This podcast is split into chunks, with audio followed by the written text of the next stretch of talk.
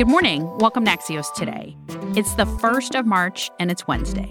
I'm Niala Boodhoo. Today on the show, a test for Trump as conservatives gather in D.C.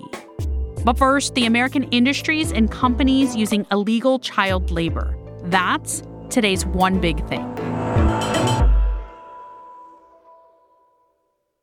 The illegal use of child labor in the U.S. is on the rise, according to the Department of Labor.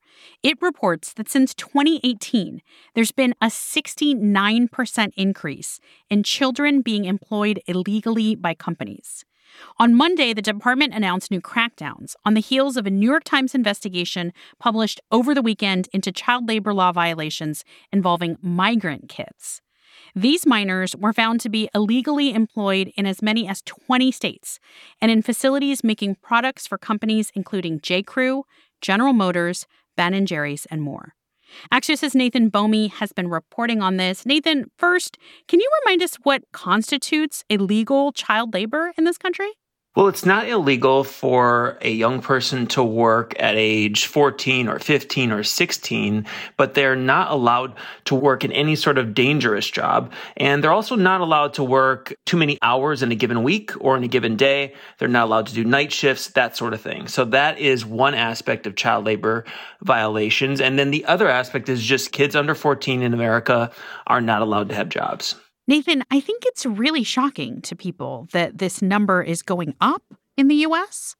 Yeah, I, I think that child labor seems to a lot of people like an issue that was from the past or from some foreign country. But the reality is that child labor violations are happening here and they're happening now. A lot of it happens underground. These are companies that do things that you might not know about in some cases, but in other cases, they're actually products that we all buy and we have in our homes. And so without realizing it, we may be relying on child labor to get some of the things that we use on a daily basis.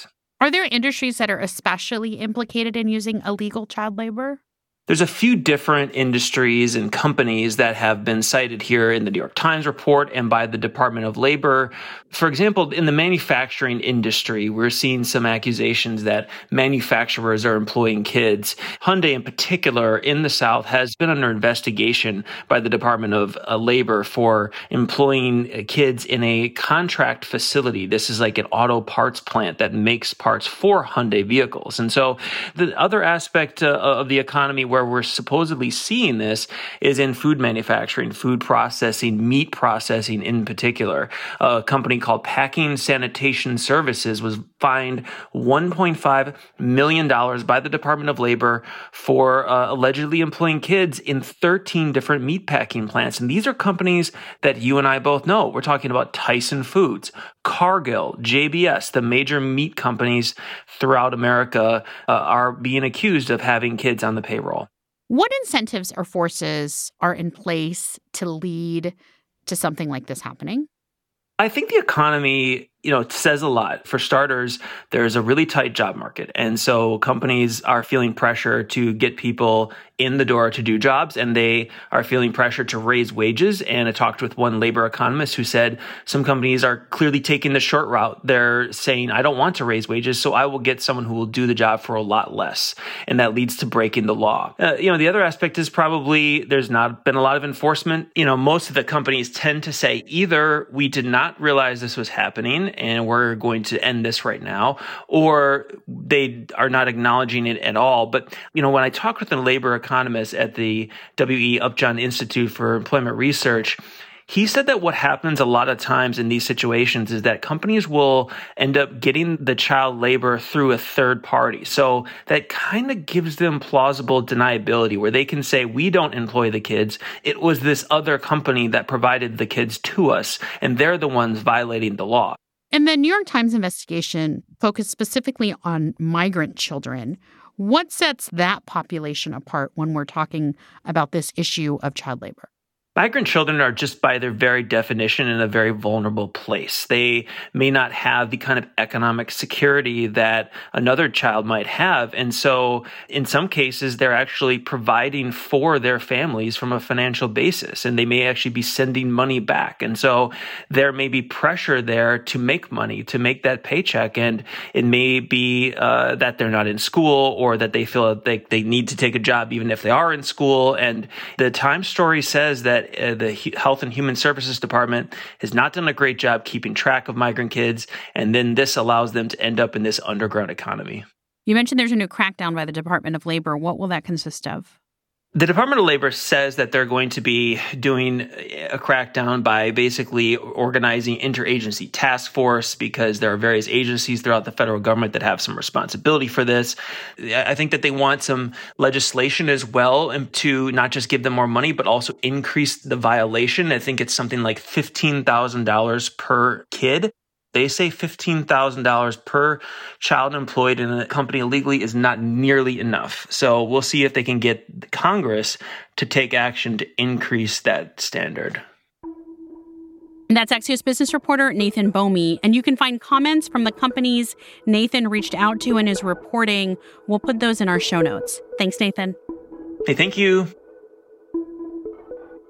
In a moment, what to watch at this week's MAGA dominated CPAC.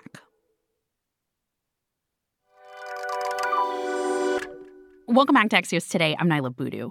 The annual Conservative Political Action Conference, or CPAC, begins in Maryland today, and it's typically a pretty big deal, featuring the most ambitious conservative politicians in the country. But this year, things look a little different.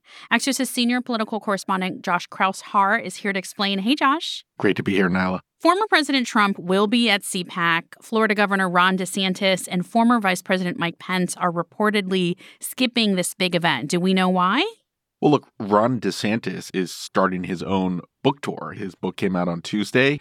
You could call that convenient timing or inconvenient timing, but someone who would normally have a very rapt constituency at CPAC will not be there in DeSantis. There have been some news reports that Mike Pence and Ron DeSantis are staying away in part because of a controversy around some allegations that have been levied against the CPAC chairman. Do you, have you heard anything from either of those camps about that? I have not heard directly from those campaigns, but look, that that is an elephant in the room, if you will. The chairman of CPAC, the ACU, uh, Matt Schlapp, is dealing with allegations of sexual misconduct that are being litigated. they have been publicly reported. But look, there are a lot of big names that are going to be at CPAC. You do have Trump. Trump's giving the keynote uh, on Saturday afternoon. Haley, Pompeo, Jim Jordan. You know, if you just looked at the guest list itself, I wouldn't necessarily know there was a scandal and controversy going on behind the scenes. Can you back up a second and give us sort of the outside the beltway understanding of why CPAC has been such a big deal for the Republican Party? Well, historically, Niala, CPAC has been a good barometer of where the Republican grassroots, where the base uh, has been. It has not necessarily been reflective of where the overall party is. Rand Paul used to be the the Kentucky senator, used to be the guy that won the CPAC straw poll, and he never really made any traction. Donald Trump was one that was one of the exceptions to the rule. Mitt Romney was not uh, supported that much at CPAC, and he won the nomination not that long ago.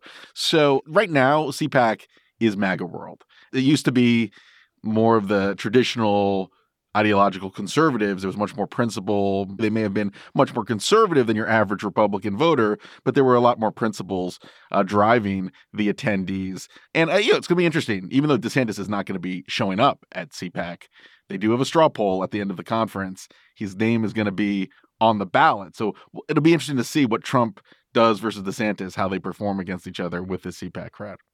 So, given what you've said, where does CPAC factor into the GOP and the 2024 presidential campaign? It is where the energy of the party is, even if it may not make up a huge share of the voters. Uh, Ukraine is a good example where, if you look at the polls, a majority of Republicans still support strong engagement helping Ukraine, financing the war effort against Russia. That, that that's a traditional hawkish Republican position the vast majority of these CPAC speakers are from the either the isolationist or the national conservative wing of the party. They're more Rand Paul and Josh Hawley and J.D. Vance. They think that we should spend more money at home than abroad. It's part of really the MAGA movement. But I think the biggest highlight is going to be how Trump is received. Josh Kraushaar is a senior political correspondent for Axios. Thanks, Josh. Thanks, Niala. That's it for us today. If you have a moment to leave us a starred review on Apple Podcasts, we'd really appreciate it. It helps others find our show.